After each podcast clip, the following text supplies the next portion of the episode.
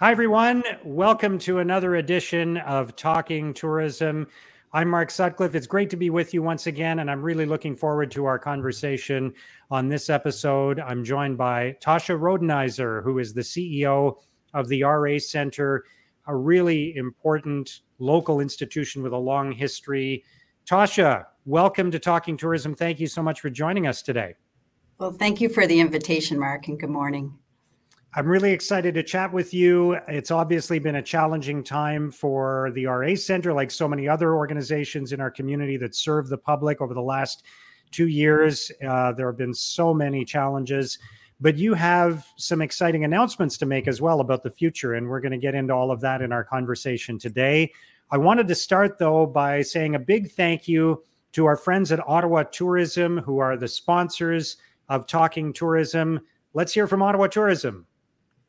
This podcast is presented by Ottawa Tourism. They're creating fresh, new ways for you to help kickstart Ottawa's economy, as well as build a more dynamic city for residents and visitors alike.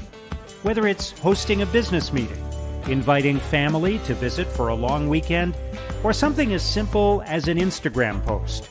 Learn more about how you help make Ottawa a better place to live, work, and visit at ottawatourism.ca. All right, Tasha, let's talk about the RA Center. And as I mentioned, this is an organization with a long history in Ottawa.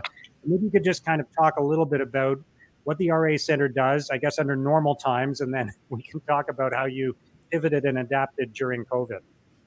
Sure, Mark. Well, maybe maybe a couple. I'll start with a couple of history facts for for you. Um, we are in fact celebrating our 80th year uh, since incorporation, and um, what many people in the city know is that we were originally created to exclusively provide fitness, sport, recreation to uh, federal public servants. But in the mid 90s, that changed, and and since roughly that time, we've been autonomous we do not receive any funding from any other organization or level of government, and we are a not for profit uh, facility.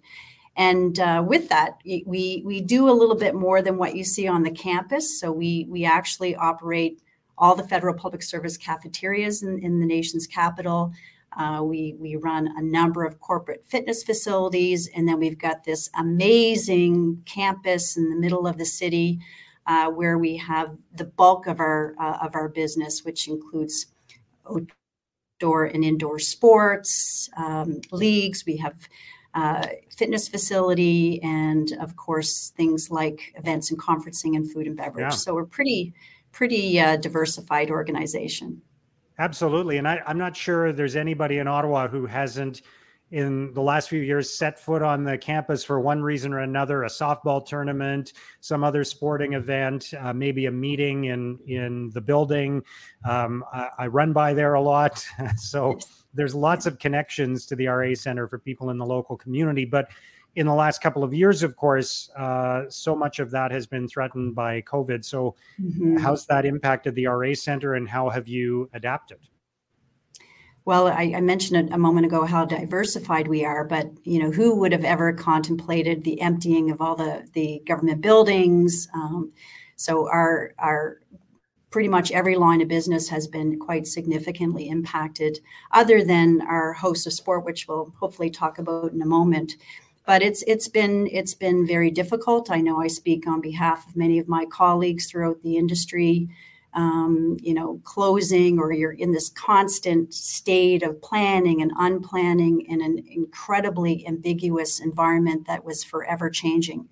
So, you know, I think there's this uh, cautious sense of optimism right now. Uh, people have been slowly returning to the activities that they've grown to love, and um, you know we're just hoping that you know as a as a community we've been doing all the right things, high vaccination rates uh, and uh, trying to adapt to this this new reality.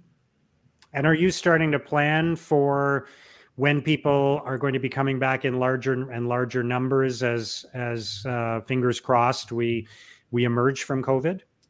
Yeah, I think I, I think since the summer period where we we hosted uh, roughly 3,000 kids through summer camp programs. That, that was kind of like going from zero to 100 overnight um, and, and, and doing so quite successfully. And then the reopening of, of programs and, and off, often in slower uh, or lower numbers of, of, people, but that has, uh, as restrictions have relaxed, uh, you know, we've been incorporating that. But we're still in a point where we need to be hyper vigilant and, and making sure that as we're reopening things, we're able to do so in a cost neutral manner.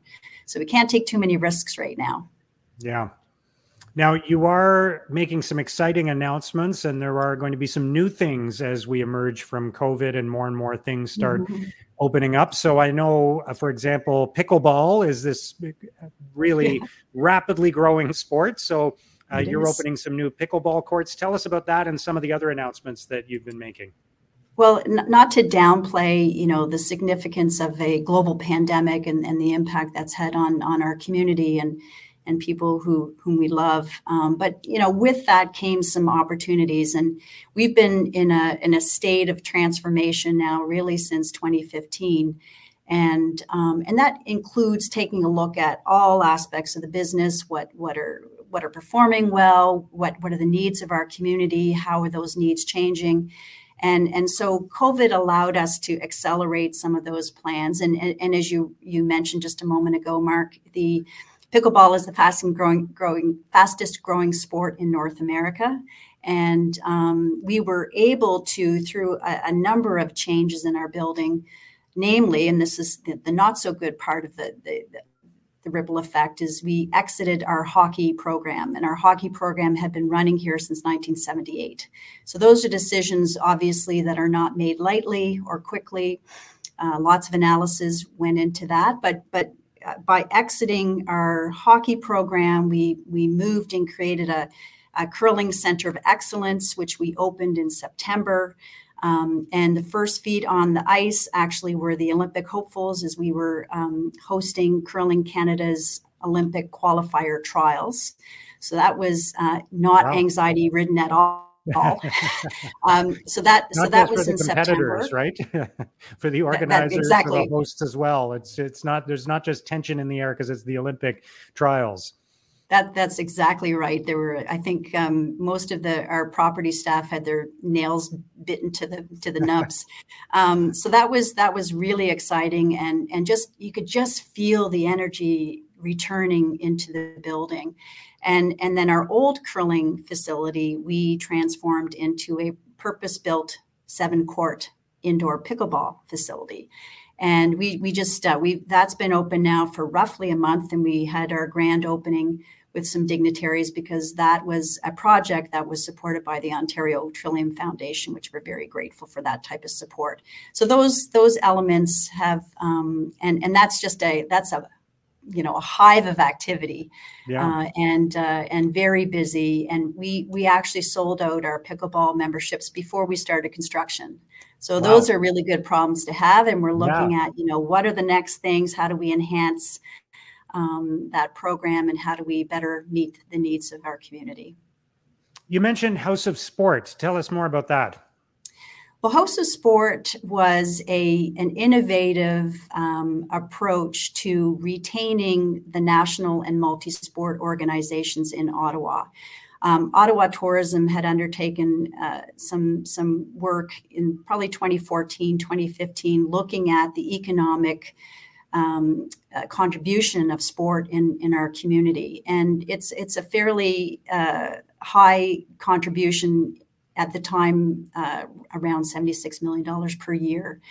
And so uh, we the, the RA Center interestingly has a shared history with the James Naismith building for those who live have lived in Ottawa for some time. All of the national sport organizations yeah. used to be co-housed. And so I remember that. Had, and there's so this yes. would be like the National Soccer Association and the National ski association and and and so on. All the different sports had a national organization and they were all in one building right? That's correct. And and since that time mark you know as other municipalities were hosting major games some of those national sport organizations left the nation's capital. And um, so there was a, a, real desire to retain those who were still here. Uh, so long story short we, we took roughly 40000 square feet of our existing building and we recapitalized it and and and those spaces included what was a 10 lane bowling alley an old gymnasium and and you know interestingly those spaces lent themselves beautifully to this kind of new innovative uh, beautiful space. And we um, are now home to over 40 uh, sport organizations in addition to a few other uh, service providers so it is a uh, very different real estate type of format, the first mm. of its kind anywhere in Canada. We have wow. hosted international uh, groups who are interested in learning a little bit more about what we've done. We've shared our business models, our you know any of the other research that we've done with any any other group anywhere in the world. Um, just a few weeks ago, I was speaking to a, a group in Tunisia who are interested in doing something similar to what we've created here in Ottawa. So it's a it's a project that elicits great pride, and and um, thankful for Ottawa Tourism for their involvement on that project as well. And we're looking at you know how do you continue to leverage that? How do you work together as a collective to advance sport in our community? Yeah and just on that point and a final wrap up question tasha just how important do you think sport is to tourism in ottawa? I think it is exceptionally important, and um, and I, I, think it on on so many levels, but certainly from from economic uh, contribution in our city, it's something that uh, the vast majority of people engage in in some capacity. We, we often think of the athletes um, only, or, or but there's athletes, there's volunteers, coaches, officials, um, spectators, uh, and and it it I think in at this particular period of our of our history, it's essential that we get people back on the courts, back on the field of play, um, to to be able to um, bring our community and strengthen the uh, the fabric of that community and heal from you know this very challenging period in our lives. Absolutely. Well, it sounds like there's a lot of exciting stuff coming up at the RA Center. Tasha, thank you so much for joining us today. Thank you so much, Mark. It was a pleasure. That's Tasha Rodenizer, who's the CEO of the RA Center. And that's it for this edition of Talking Tourism. Thank you for joining us. We'll talk to you next time.